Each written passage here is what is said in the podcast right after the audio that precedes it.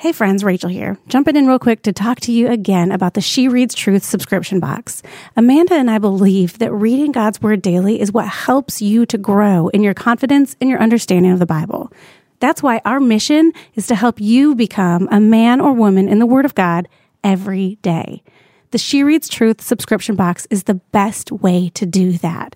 It gives you everything you need to make reading your Bible every day a reality. You'll get every new study book as it releases delivered straight to your door every month, so you never have to plan what to read next or remember to order. All you have to do is go to shereadstruth.com slash subscribe to sign up and make this year the year you go deeper into God's word than you ever have before. Again, that's shereadstruth.com slash subscribe. Hello and welcome to the She Reads Truth podcast, where we open our Bibles and talk about the beauty, goodness, and truth we find there. I'm your host, Amanda Bible Williams, and I'm joined today by Vaneetha Risner. Vaneetha is the author of Walking Through Fire, a memoir of loss and redemption, where Vaneetha tells the story of the crazy amount of suffering that she's endured in her life and the way that Jesus has met her in it and is still meeting her in it. Vaneetha was the right person to have on for this episode. And you'll hear us talk about that. But there is so much talk in these chapters in the Gospel of John. You know, we're in week four of our series in the Gospel of John. And there's so much talk about sorrow and suffering and the trouble that we'll experience in this world. And the disciples were experiencing and about to experience that trouble for themselves because Jesus was walking to the cross. The disciples didn't know that but Jesus knew that. And so they were about to experience great fear and suffering and trial. And Jesus is telling them, who he is and who the Holy Spirit is and giving his promise of the Holy Spirit. And you guys, you're going to be so encouraged just hearing Vaneetha and her experience with these chapters. And we're just going to kind of dig into a little bit of what we'll be reading this week as you get started on your weekly reading. So let's get right to this episode with Vaneetha Risner. Vaneetha, welcome to the podcast. This is such a long time coming. We're so glad you're here. Thank you. I am so excited about this. I can't even tell you. So, this is going to be great. Thank you for having me. Oh, you're welcome. Well, here's what I one of the many, many things I love about doing the podcast. I love how the Lord is sovereign even over the podcast schedule. like even like down to the times we record and the people that we get to speak with for each given week of the reading plan that we're in. And as I was you know, reading about you and, you know, I, I've known of you for quite a while, but this is the first time we've gotten to speak face to face, which is exciting. But as I was kind of connecting the dots between your ministry and the work that you do and these specific chapters of John, I just thought, how kind of the Lord to to arrange for for us to get to have this conversation together and for you specifically to be on the other end of this call and this conversation. So thank you. Thank you no. for being here. Well, it was so wild when I found out the passages. I was like, Lord, this is like unbelievable because I love the Bible, but there's certain parts that I really go back to and we get to talk about some of those. So that was like yes. a huge gift to me. I'm so glad. So, which section of John specifically is it that kind of, um, because you were saying earlier that it really overlaps with some specific chapters that are just really have been really meaningful to you, yeah, in your life. Yeah, well, it starts with my testimony starts with John 9, which I know you talked about last week, but Yeah. So the disciples said to Jesus, "Who sinned this man or his parents that he was born blind?" And Jesus says it was not that this man sinned or his parents, but that the work of God could be displayed in his life. Yes. And that was the verse that I read when I was wondering what purpose God had for my life. And I'm I'm disabled actually. I had polio as a child and was very angry at God and opened the Bible to that passage. And that was the passage that sort of led me to Christ just with me and mm. God reading the Bible, but I read for four wow. chapters that day. So I opened with John 9 and I closed with John 12, the end of, I read all the way to the end of 12. And those words all of them, I, I can tell you different places where I felt like the Lord was just speaking to me. Yeah. And it was this wild experience. And so I just love to talk about those passages because those are the first times I heard the voice of God. And through his word. And Yeah. you we were just sharing you know that even though this is the first converse, real conversation we've had email conversations and those type of conversations but conversations with voices that we've ever had. And you were saying that that you know expressing your love for for scripture and yeah i love that that that is how the lord captured your heart was through his word and it's true it's true we say you know we point to that verse in timothy you know that the word is living and active, but it's true. Is that Timothy? That's Hebrews. Yeah. No. It's Oh, Timothy. oh, oh, Hebrews is, yeah, word is living and active. It's Um, Hebrews and then the other. You know what, guys? Sometimes you get them interchanged in your minds. But the important part is that we know that God's word says that it's Yeah. living and active. And I love that your life is a, even a testimony to that. So that's so beautiful. Well, I know that I, I hope that we'll get to learn more about you as we continue our conversation about these chapters in the book of John. We're in week four of five. So we're, we're doing a five week series on the Gospel of John, and this is week four. And so, like you just said, Vaneetha, we're starting, we're kind of in the middle of John chapter 12 is where we will start. If you are listening to this episode on the day that it releases, you will be your reading for today will start in John 12, 37. And we're going to go through, I think, 16 this week. And you guys, I say it every week, but every week it's true. And especially in the Gospel of John, these passages are so rich. And I'm excited for you that you get to read these passages this week. And so I encourage you. I know these five week studies can feel long. Just keep going, keep reading. It's so, so beautiful. Last week, Vaneetha, we had a mutual friend on the podcast, Ann Voskamp. She's amazing. She is Sure was amazing. And so, so first of all, that meant that we got to hear and read scripture, which is a treat in its own, uh, in its own right. But we talked, you know, about how there's just this momentum that's building. And when, when Lazarus is raised from the dead, that's kind of like the turning point. It's kind of go time, right? Like they've already been on like the Jews have already been after Jesus, but that is the point at which they are it's just no holds barred. They're like we're we're after this guy and he starts having well, he continues to be really strategic about where and when he is, but he starts to sort of let that guard down a little bit because he says, we have that line where he says, you know, the time has come for the Son of Man to be glorified. Uh, and so we're walking toward the cross. So all of these things that we're reading today and this week, um, Jesus is taking very intentional steps to his death yes. for us. Yes. Yeah, it's interesting because I do think that what happens in John 11 with raising of Lazarus, there is so much about the glory of God, which John is so much about that. And this passage that we start with today is about that as well. And I think those are sort of the life changing pieces for John is if I had to talk about the book of John, it is about what it means to see the glory of God and live that. Yes. John talks about his glory all the way through. That's right. That's right. Makes it very clear that Jesus is who he says he is, that he mm-hmm. is the Son of God. Yes. And we've been pointing out as we read the seven I am statements that Jesus makes through the book of John that declare his deity, that declare that he is the divine Son of God. And so we'll get some more of those this week. Actually, the rest of those we get this week. But let's start reading. If we're in John chapter 12 and we start in verse 37 and we have this really interesting piece here where we are seeing fulfillment and John is calling out fulfillment of prophecy. Um, Vaneetha, would you, are you game to read for us some today? We love it when our guests read scripture. It's so sweet to hear our friends reading scripture. Let's start in 37 and I mean, maybe we just do that full section right there, 37 through 43. Great. Okay. Even though he had performed so many signs in their presence, they did not believe in him. This was to fulfill the word of Isaiah the prophet, who said, Lord, who has believed our message? And to whom has the arm of the Lord been revealed?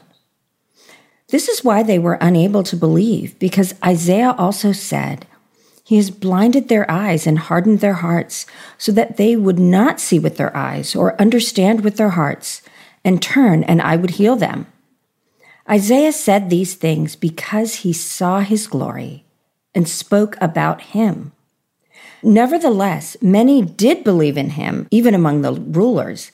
But because of the Pharisees, they did not confess him, so that they would not be banned from the synagogue. For they loved human praise more than praise from God. Oof. I mean, that last verse, mm-hmm. we're not gonna, but we could camp out there for, oh, I don't know, the rest of the episode. yes. That actually, Amanda, was the verse that I remember reading thinking, okay, really? God knows me. That was it. Yeah. That verse. Yeah. 43, because there was a purpose to my suffering and my pain as I read John 9. But this sense of being known was John yeah. 12, 43 because yeah. I have lived as a pleaser. I still tr- struggle with that, but that was something I knew. I was in high school and I realized yeah. I care so much about what everyone else thinks. Oh, and doesn't every, I mean, I would, I don't know if it's fair to say every high schooler, but I think for sure we all go through that season. And even as adults, I mean, I remember telling my daughter recently because she's 14, like, you know, I wish I could say that this struggle that you're expressing right now goes away. But I'm an adult and I struggle with this. And so, you know, the sooner we start to understand what you just said, that, that God knows us and still, and still loves and calls and draws us to Him. You know, I don't even know that it's right to say the easier it will be, but the more perspective we will have. Right. Of, yeah, of who we really are. Right. And I, I mean, it's neat because every time I read that verse, it's an opportunity to remember that I'm known and to know that I can just confess that. I don't have to carry it. You know, I think mm-hmm. sometimes we think, oh, this is who I am. I'm a pleaser. But I think it's an opportunity also to say, okay, God, help me to praise yes. you and care about your praise yes. more than people's. And so yeah. it's just this neat thing. There, it's not condemnation. It's I'm known and I can confess this. That's and God right. can change me. And that's the beautiful part about scripture, I think, is we see ourselves and then we see that God is in us even in the midst of that and he's using it and we can confess our sin. I mean, there's just there's not a condemnation right. when we read it, but uh, praise the Lord. Yeah. Opening our eyes. At the beginning here about Isaiah's prophecies mm. being fulfilled. It's so interesting because, you know, Isaiah is an Old Testament prophet and the Old Testament is it feels like it's like a record on repeat, you know, that of God revealing himself and um, his people turning away and turning back and turning away again and turning back again. it's just this back and forth. And this connection that John is drawing, that like that's what's happening as Jesus was walking the earth. There were people who were seeing his signs and wonders and still not believing. Right, right it's crazy that we i think we read the bible and we think how could they not have seen it but they didn't because you know god blinded some of their eyes but we see that in the old testament i think every time i read the bible i'm like can't they see what they're doing but we're the same way i think we yeah. don't see what we're doing but i love yeah i love this reference to isaiah isaiah is probably my favorite old testament book yeah it's so it's beautiful. just really neat to see um, yeah yeah, the way John quotes him, but I love the the line that I actually love the most out of what he says is Isaiah said these things because he saw his glory and spoke about yeah. him. That's verse 41. Because John is so about God's glory. John is seeing, wow, Isaiah saw God's glory. And it was seeing God's glory that changed everything. That is why he's even telling us this stuff. And that's why john's telling us this stuff is we have seen his glory. Right. and so i love that sort of connection with isaiah. Um, oh yeah and i just wanted to say one quick thing because i always used to be like what does that mean seeing god's glory? I have yes. Oh that's such that. a good question. Yeah. And i remember thinking that just i don't know what that means and then I heard someone say it is the visible manifestation of God's invisible qualities, which is basically we get to see the invisible qualities of God. When we see the glory of God, when it says that, it's we get to see the invisible qualities of God. And yes. so we get to see who God is.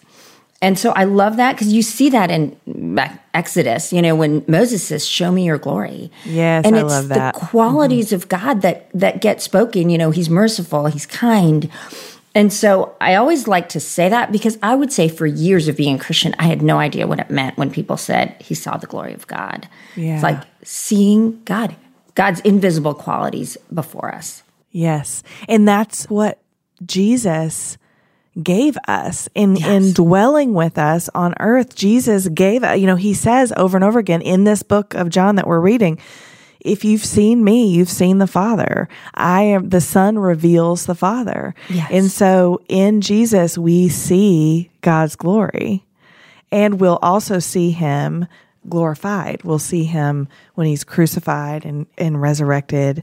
I love this verse in uh, in 42 where it says that nevertheless many did believe in him even among the rulers, but because of the Pharisees they did not confess him so that they would not be banned from the synagogue. You know, I don't want to read too much into that, but I do think that there is a distinction to be made between believing and confessing. Mm. That true faith in Jesus does not stop at belief. Because, you know, we have that verse, and I can't remember where it is at the moment. We'll put it in the show notes, but that even the demons believe. Oh, James, you know, yeah. right? Like that they, mm-hmm. James, thank you. Yeah. That they have that knowledge. Like, I mm-hmm. believe that mm-hmm. Jesus is the Son of God but I'm not going to confess him as Savior and Lord.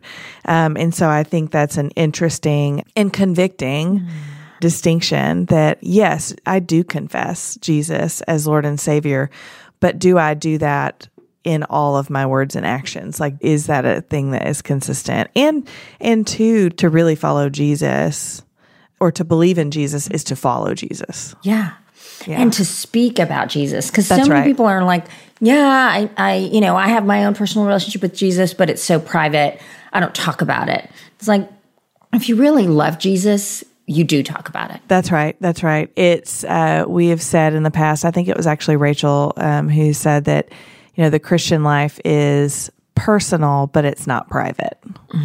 You know that it's per it's very personal. It's intimately personal, but it's not private. I mean, even just the way that you know Jesus establishes the church. You know, we just read Acts recently as a community, like there's nothing private about that but you know that it's we are in community as the body of christ and yeah that's such a good distinction you know we get more isaiah in this day because as we're mm-hmm. reading through books of the bible here at she reads truth we always curate our daily readings to if we're reading through a book of the bible it'll include passages from that book obviously but then also we'll pull in passages from throughout scripture. And so we get this passage from isaiah 53 i'm just going to read a bit of it because it's since we're reading john it just it really enhances in my mind the understanding of this this passage. But this is isaiah 53 starting in verse 1 who has believed what we have heard, and to whom has the arm of the Lord been revealed?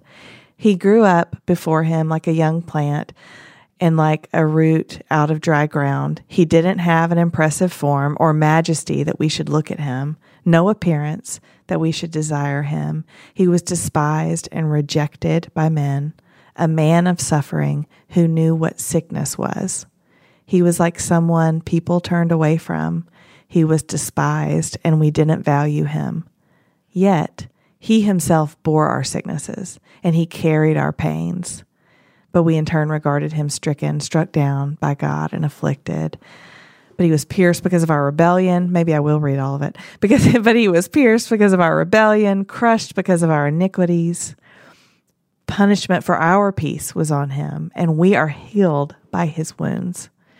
We all went astray like sheep. We all have turned to our own way, and the Lord has punished him for the iniquity of us all. Man, this a man of suffering who knew what sickness was. You know, just mm-hmm. last week we read the story of Lazarus and Mary and Martha and how Jesus wept seeing his friend, seeing the death of his friend, even knowing what he was about to do mm-hmm. But he was a, a man of suffering who knew what sickness was. Ugh, so good. Okay, we need to talk about foot washing. I think. Yes. it had been a while since I had read this specific passage. It's really stunning. um, it this is. is the kind of story, Vaneetha, to me that I can get a little bit desensitized to and forget how wild and radical this is. I think let let's read it. I mean, I know that uh, we a lot of us may be familiar with the story. Would you read for us in John 13, maybe 1 through 11? Okay. Before the Passover festival, Jesus knew that his hour had come to depart from this world to the Father. Having loved his own who were in the world, he loved them to the end. I love that verse so much. I know. He loved them to the end. Now, when it was time for supper, the devil had already put it into the heart of Judas, Simon Iscariot's son, to betray him. Jesus knew that the Father had given everything into his hands, that he had come from God, that he was going back to God.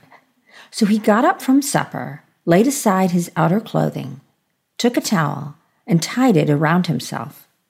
Next, he poured water into a basin and began to wash his disciples' feet and to dry them with the towel tied around him. He came to Simon Peter, who asked him, Lord, are you going to wash my feet? Jesus answered him, What I am doing you don't realize now, but afterward you will understand. You will never wash my feet, Peter said. Jesus replied, If I don't wash you, you have no part in me. Simon Peter said to him, Lord, not only my feet, but also my hands and my head. When he was bathed, Jesus told him, doesn't need to wash anything except his feet, but he is completely clean. You are clean, but not all of you. For he knew who would betray him. That is why he said, Not all of you are clean. So this it's important to know right that this act of washing feet wasn't an unusual thing, mm-hmm. but what was unusual was the person who was doing it because normally it would be whoever was lowest on the totem pole in the household, right? Like the lowest servant because their feet, you know, this is a time when they're wearing sandals and dirt roads and so the feet would get dirty and dusty. And so it wasn't that they that feet were being washed that was radical. It was that the rabbi, Jesus, mm-hmm. you know, the one that they're following, that he's the one who did this. Yeah. Yeah. It is. It's incredible. And it's incredible because it says right at the beginning that Judas was going to betray him. And, Yes. and Jesus is washing his feet. Right. He didn't leave Judas out. Like he mm-hmm. washed his feet. And so what you have, you know, if you think about this in in like modern day terms, I mean, you have this you have a leader who is literally stooping to serve those that he leads and not just to to serve in like an unseen quiet way behind the scenes but in like a really like a way that you could classify as humiliating Yeah. because it's it's so humbling Yeah. but that's the god of the universe Yeah. in human form washing dirty feet Yeah. I mean, it's such a perfect picture of what it means to to love and to be a servant leader whereas we can think about those words but if we actually picture Jesus washing people's feet mm-hmm. that's mm-hmm. pretty incredible. I mean, it's like we don't wash people's feet, but it's like somebody amazing going into your house and saying, oh, "I'll just go ahead and scrub those toilets." You know, you're like, uh, "No, don't even go into my bathroom." You know, absolutely yeah no i something that needs to be done that we all think, uh, I don't know who's going to do that, but it's it really shouldn't be me. And Yeah. yeah. Jesus chooses the most lowly job. Yeah. And he says to them, he knows, you know, at this point we're we're getting used to how I love how John will call out in these scenarios they where they just whoever the audience that whether it's the disciples or the Pharisees or whatever, they just miss the point, which a lot of, you know, people did and we don't roll our eyes at that because that's us. We miss the point. But he says to them, Do you know what I just did? Like, mm-hmm. I'm paraphrasing, but do you know what this is? And he says, You call, this is verse 13, you call me teacher and Lord, and you are speaking rightly, since that's what I am. So if I, your Lord and teacher, have washed your feet, you also ought to wash one another's feet. For I have given you an example that you also should do just as I have done for you. Truly I tell you, a servant is not greater than his master, and a messenger is not greater than the one who sent him. If you know these things, you are blessed if you do them. This is the kind of thing that sets Christianity apart. Yeah. And this is the way that we should act, not just toward one another, but, you know, Jesus washing Judas's feet. We should, we should act this way even toward those who don't share our same values right. and, and, and are even, outside yeah. of the church family. Yeah. Yeah. Even those people that, even if they, they don't even share our values, they're hostile towards us. They hate That's us. right.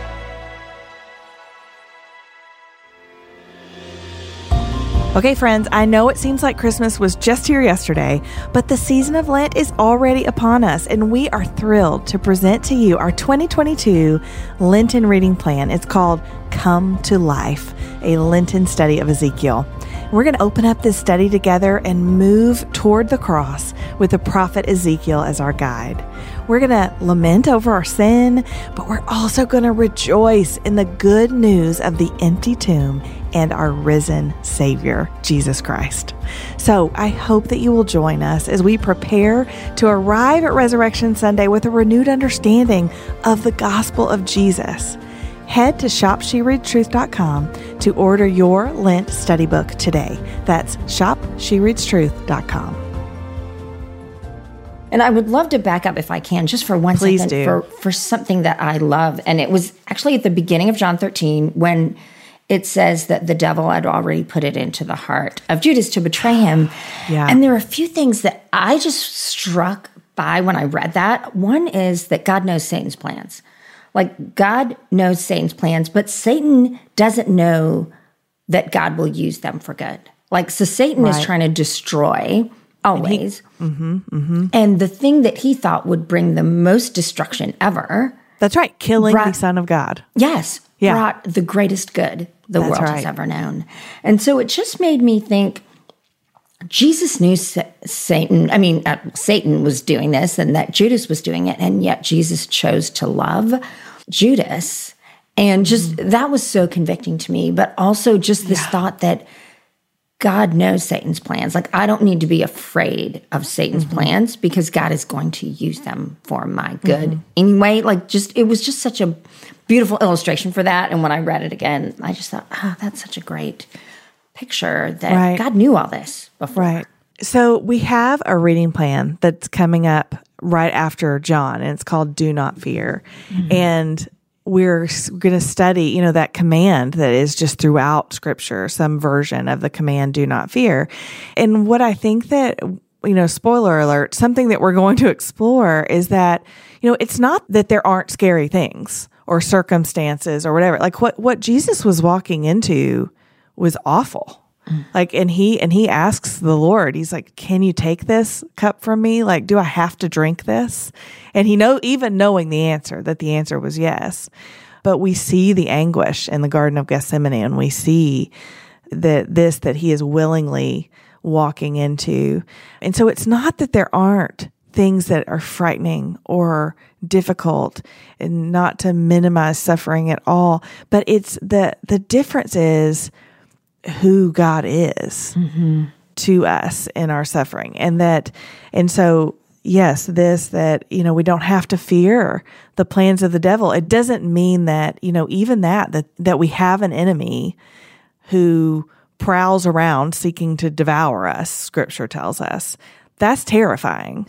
And the only reason that we as believers can hold our heads up and get up out of bed in the morning and walk forward with purpose is that we know that even the devil ultimately has lost the battle. He's still mad and he's still putting up a fight, right? But that victory was won when Jesus walked out of the grave Yes. so yeah, I think that's that's such an interesting conversation to me. This tension that we hold as believers, that like, hang in there, guys, don't fear. It's like, no, this is actually really scary, but here's how we can rest in the character of God in the midst of these scary things.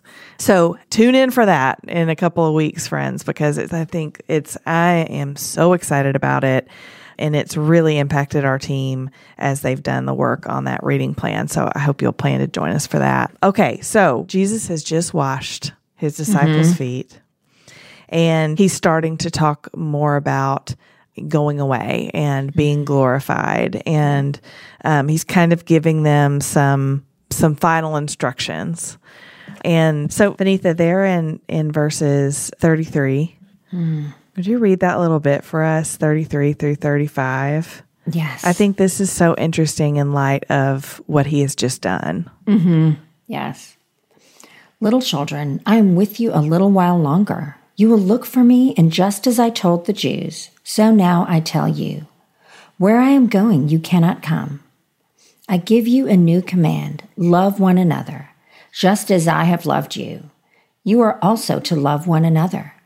By this, everyone will know that you are my disciples, if you love one another. I love that, honestly, because the biggest prayer request I've had when people are asking me is show me, I want God to help me to love. Because I realize, Amanda, this last few months, particularly, I love like the tax collectors that Jesus talked about. I love the people who love me. Like that's that's you know, and if people don't love me, I don't really honestly love them. And yet Jesus is showing them by washing Judas's feet like I love people who hate me. I love people who are going to betray me. Right This is what love looks like. And this is how people are going to see the gospel. And I see, if I look at my own heart, Amanda, I don't think people see the gospel in the way that I love because I love so selfishly. Yeah, I mean, I think we all do, you know, and and there is, you know, this is another one of those conversations that you know, we have so many, I'm sure, um, women listening who have been in situations where they have been harmed, you know, mm-hmm. or emotionally, physically. And, you know, what does it mean to love your enemies when that, that is such a reality in your mm-hmm. life and someone who is bringing harm? But I think that, you know, even in that situation, w- what we know and what Jesus shows us is that, you know, love first is a posture of the heart, you know, that posture of humility that he took and to, to serve. And so we, you know, this doesn't mean that we don't set boundaries and that we allow someone to to treat us in a way that is contrary to to scripture that mm-hmm. that we allow someone to treat us in ways that violate that we are image bearers you Yes, know who yes. um, who are loved by the actual king of the universe. But what it does mean is that even in that what you just said that even when we are not loved in return that that's not the command. The command isn't love when you are loved in return. It is love as i have loved you love as jesus has loved us and we know from elsewhere in scripture that it's even called out like here it was called out by example of him washing judas's feet um, and we also see in his in his words that he even by his words he's holding Judas accountable for what he's about to do. Like what you're going to do, do it quickly. Like I know and I see like God is aware. So so he's showing us by example in this passage and then we know elsewhere in scripture, you know Jesus says in the in the Sermon on the Mount like pray for those who persecute you. Love your enemies. Is that in the Sermon on the Mount? I feel like it is. Yeah, it- um, love your enemies, pray for those who persecute you. And so this is, you know, again, it is an impossible task. And we're going to get to that in just a minute about the Holy Spirit, Yes. who is our only hope for the impossible tasks. Amen. Yeah, yeah. But goodness, and this is how everyone will know that you're my disciples. Not that you're powerful, mm-hmm. not that you're in charge, not that you have all the answers or never mess up or never have to apologize or that you're successful. Like none of those things. The way that people will know that you are my disciples is that you love one another. Right. Well, when a you foot, said um, foot washing kind of love. Yes, it, Yeah. it just makes me laugh when you say never mess up because I love this account, the thread of Peter throughout it. Like Uh-huh, Peter is like, I totally identify with Peter. He's like, first, like, don't wash my feet. Then he's like, well, wash everything. And then Right. he's like, I I will never deny you. Like Peter is Yes. like all out there and we just see his stuff all the time, which the I really appreciate. And so it's not like that you're strong or that you don't make mistakes. It's that you love. That's right.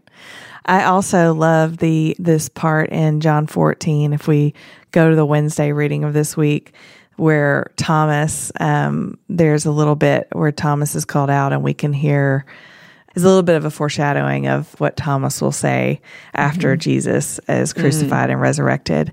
But listen to this in John 14. This is starting in verse 1.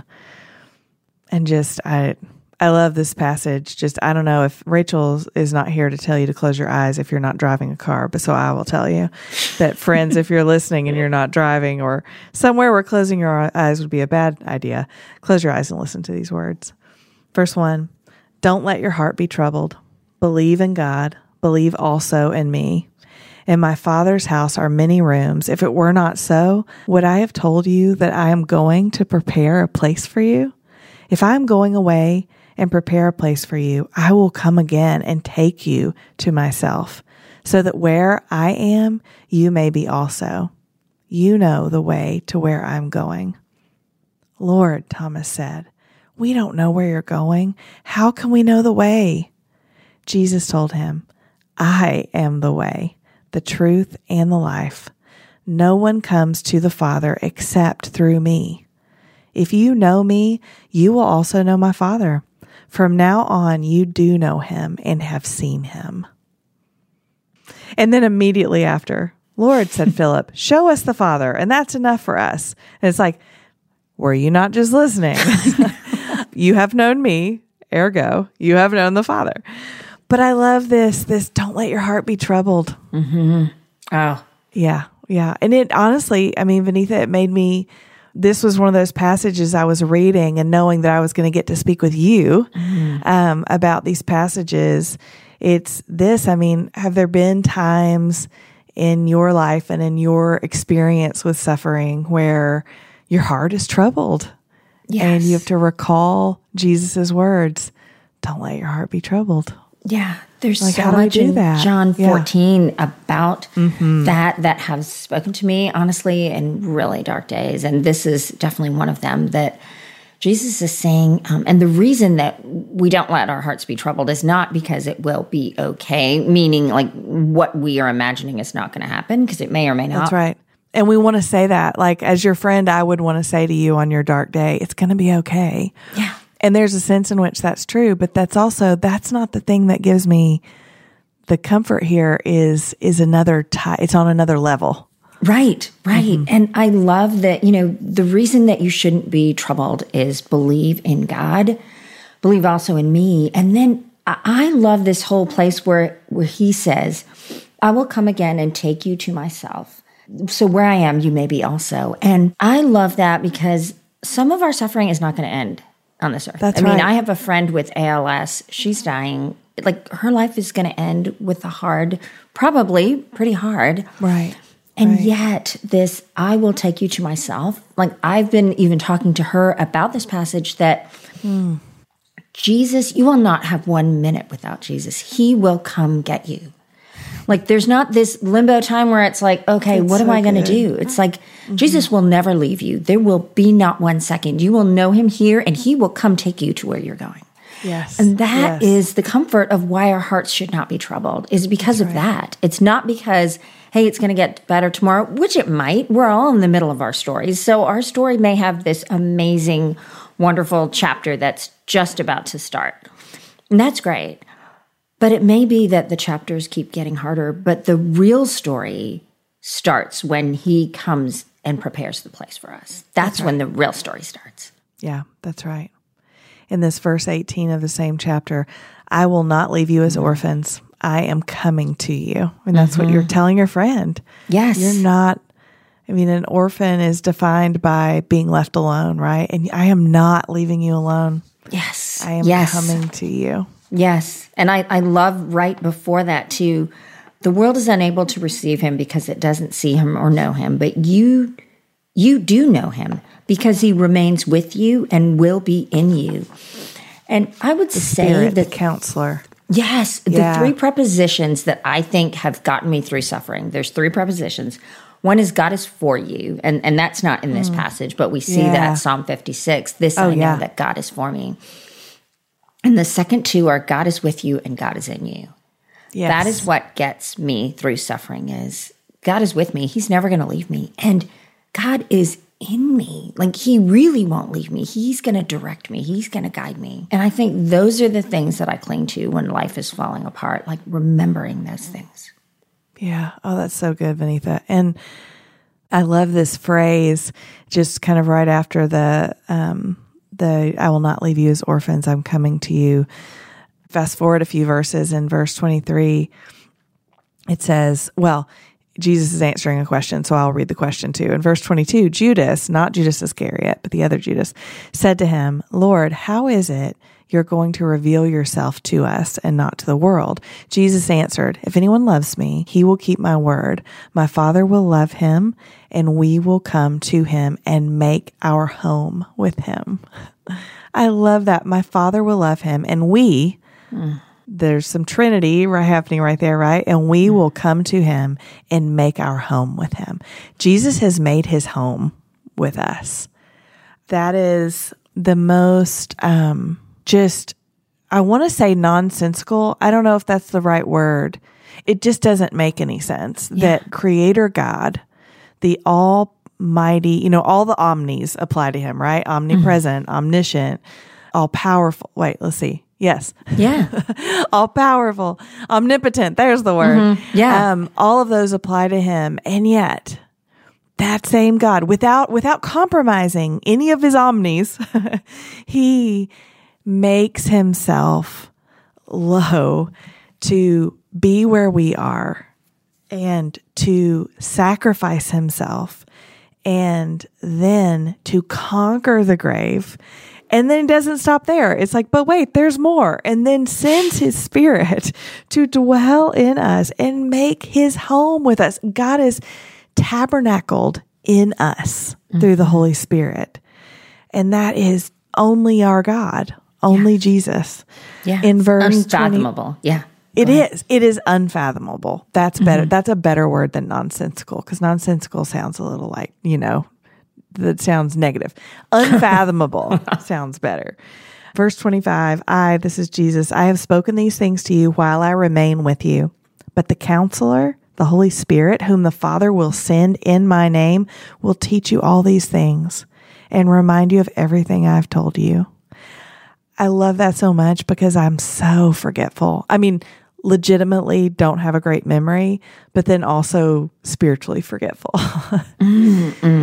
And that God will send the Holy Spirit in the name of Jesus to remind us of all these things. Yes. That's such a gift that God helps us remember, you know, because I think that's what God wants us, keeps wanting us to do, as you see through the Old Testament. He keeps reminding us of his faithfulness. And I think mm-hmm. that's this huge gift of the Spirit, because just like you, I don't have a good memory for either thing either. What's my own life and, you know, what I ate for breakfast, as well as like, Right. what has God done? And it's neat that the Spirit does remind us of that. Mm-hmm. Mm-hmm. Oh, thank you, Lord, for that. And I mean, the hits just keep coming. It's just such a beautiful passage. Verse 27 Peace I leave with you. Mm-hmm. My peace I give to you. I do not give to you as the world gives. Don't let your heart be troubled or fearful. Mm. It's so good. I love that. That if I had to pick my favorite verse out of oh. all our the passages that we're Oh. Yeah. covering today, it would be that one. Yeah. That is the passage I write in a card, I text to people when they tell me like something really hard has happened in their life. Because I would say the first thing that we want is peace because our stomachs are churning, our lives are right. like upside down. Yeah. And I feel like, yeah, we want other things, but the very first thing we need is peace because we don't have it. And so Jesus is saying, I'm giving that to you in a way that that is the world sort of unfathomable. The world can't Right. understand it or give it to you.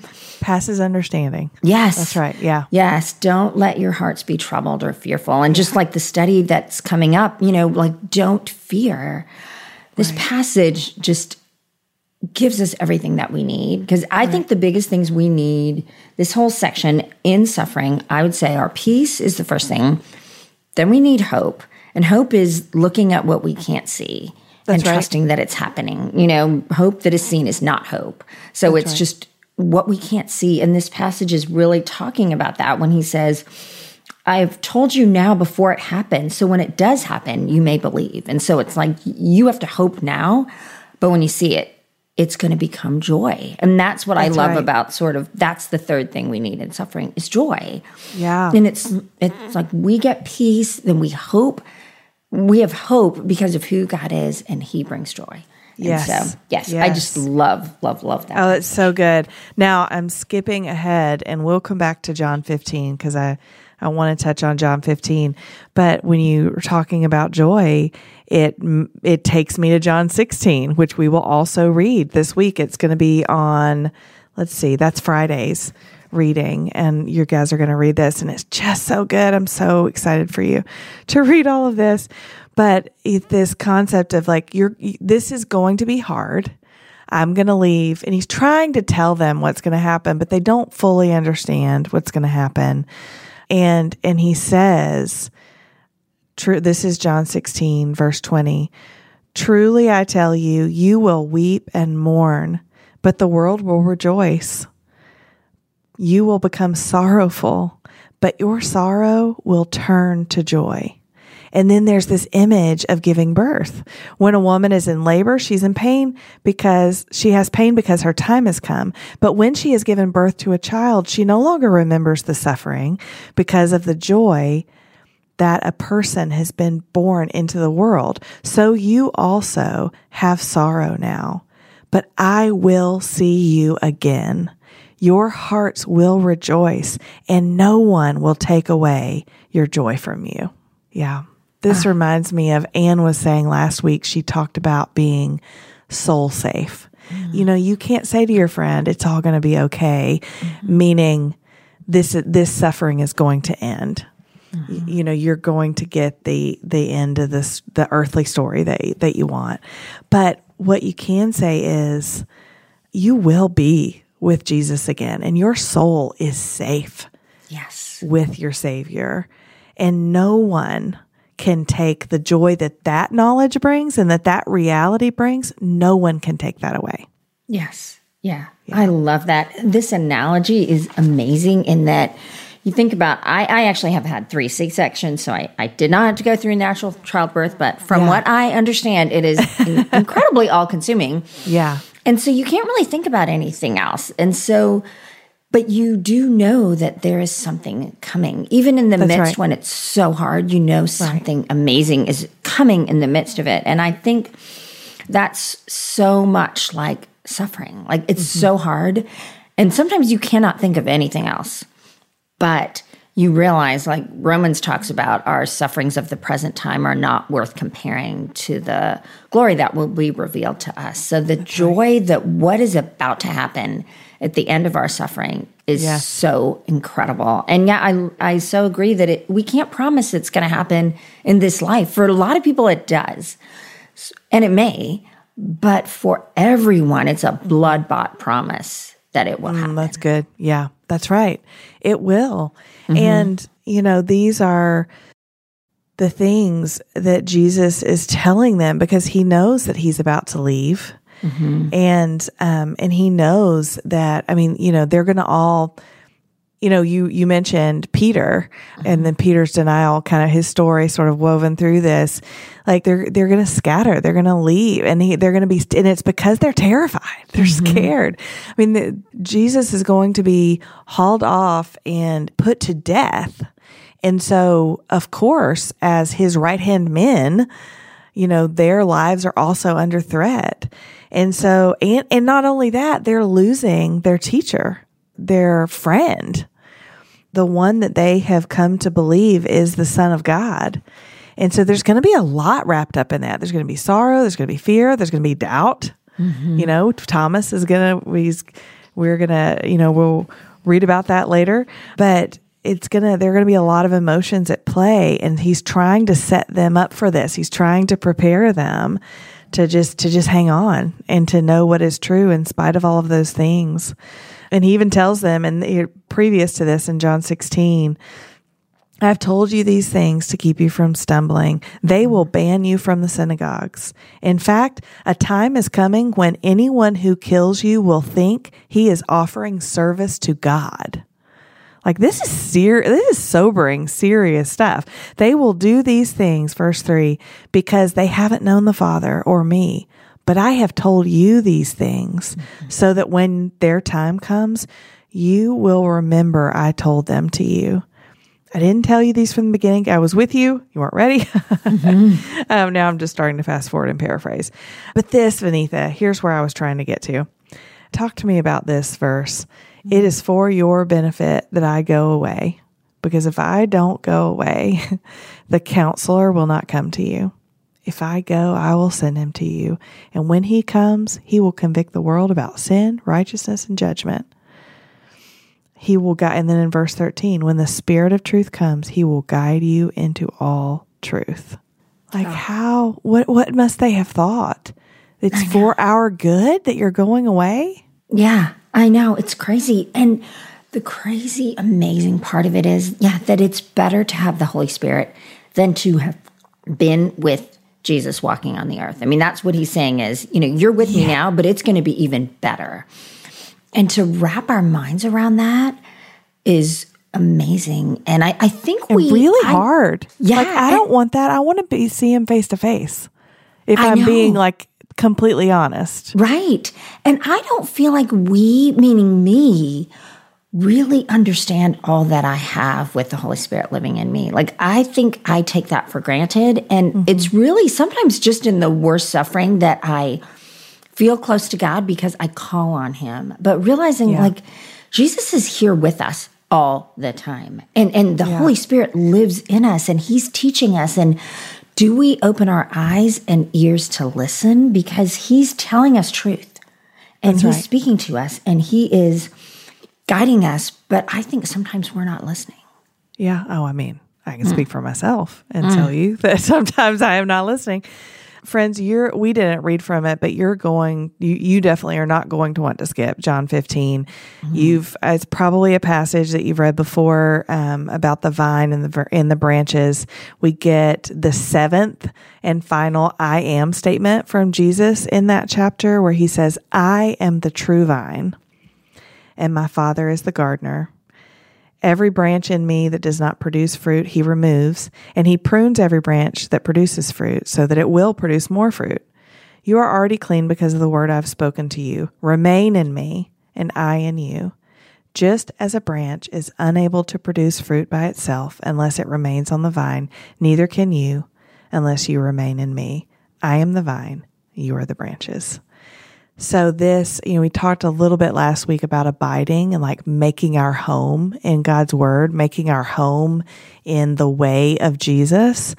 And a lot of what we've talked about, even today, Vaneetha, has been feels like a tall order to like keep a kingdom perspective when we're suffering, to keep a kingdom perspective when we are afraid, to believe that Jesus is coming back and that we will be with him. Um, and to love, to love others as he has loved us. Like you just confessed how that's like the tallest order. Right. And I mean, I agree with you. I'm really bad at it a lot of the time. But whenever we feel that overwhelm of like, why? And even when we're not feeling the overwhelm, the how of that, I think so much of that is laid out for us in John 15. Yes. That the Spirit is a reality, the Holy Spirit, that we are grafted into the vine and that Jesus remains in us and we remain in him. And that is, you know, if we if we are wondering how we can even how we can live this Christian life or maybe we're wondering how we can even live this day as a believer. it is because we are grafted into the vine. We're not our own source. Mm-hmm. We are grafted into the source. I know we're running out of time, but there's, I really loved how this week's reading ended. Vaneetha, there at the end of, of chapter 16. Mm. I'd love for you to read it for us, but it's just kind of this moment here where let's cheat and see what's happening at the beginning of 17. Yeah, okay. So it's where Jesus and next week on on Monday we'll read where Jesus prays for himself, for the disciples, for all believers. You know, he's just walking toward he's going to be betrayed. Like we're getting right on the cusp now of um, of the crucifixion, his of Jesus' trial and and crucifixion.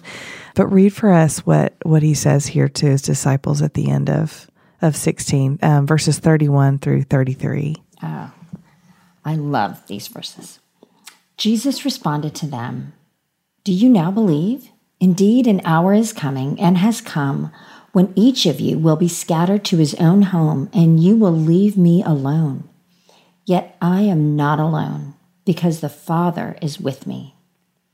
I have told you these things so that in me you may have peace. You will have suffering in this world. Be courageous. I have conquered the world. That's the word of the Lord. Yes. Amen. Uh, Yeah. do we have time for me to tell a little story with that? If we don't, I won't. Absolutely. Yeah. No, don't go for it. Well, one of the hardest times in my life was several years ago. My ex husband had left our family. My kids were rebelling. My body was falling apart. And I was really desperate. Like, I didn't even know how to find joy or hope or anything. Yeah. And some friends That's a lot. were listening to me, and I was crying so hard I couldn't even speak. And this one friend said to me, Listening to your story, I picture the disciples at the foot of the cross. They're terrified. Like their dreams are dead. Everything they ever hoped for is gone. This is the darkest day they have ever known. Yeah. But what they don't know is that Easter is coming. That's right. And those words, Easter is coming, just so reshaped me, Amanda, just Yes. so deeply that, wow, just like these disciples, when he says, The hour is coming when you will come each to your own home, you will have suffering. But I have overcome the world. I have Yes. conquered the world. Like Easter is coming. Hang on. And for all of us, wherever we are, Easter is coming. And that is what Jesus is telling them way before he dies is hang on. Be courageous. I have conquered the world. Yes. Amen. Friends, you are going to be so encouraged, I think, by this week's reading. There's so much in these chapters that really just speaks directly to our hearts as believers. I mean, Jesus is talking to his disciples, um, but these promises that he gives about the Holy Spirit, they're for us too. And it's, that's a reality, um, for us too. And you know, be courageous. I've conquered the world. He knows that he's on the way to his death and he knows that Easter is coming. It's just exactly what you said, Vaneetha. Thank you for reading these words with us today. It is, um, you've blessed me and sharing your honesty is such a gift. Thank you for that. Um, and I know that that is a mark of your ministry is that you kind of, you know, live, live your life so that others can, can see the work that God is doing in your heart and your mind and your body. And, and I'm grateful. It's, it's a blessing. And we often, usually at the end of our episodes, we will do a segment we call Beauty, Goodness, and Truth. And we are a little short on time, but also that's what you just gave us. and so I thank you for sharing that, that story with us. Friends, keep reading. It's going to be such a sweet week of reading. And then next week, we will conclude the Gospel of John. That's going to be a really great ending, I think, to what has been um, just a really rich uh, series of reading together. So until next week, Vaneetha, what do we tell our friends? Keep opening your Bibles.